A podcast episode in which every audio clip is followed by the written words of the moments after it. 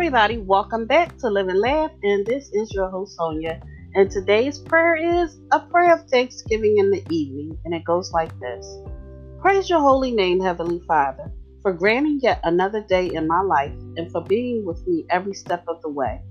Thank you for the many blessings that you have provided and the love and fellowship that I have with friends and family that in your grace you have placed in my life. My heart is so thankful for all the many blessings that I enjoy day by day.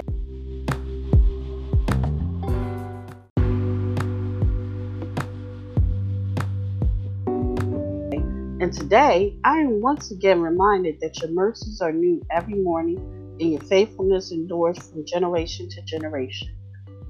Thank you that I've been born into your family and have been made a child of God and a citizen of heaven. Words cannot express my love and devotion to you.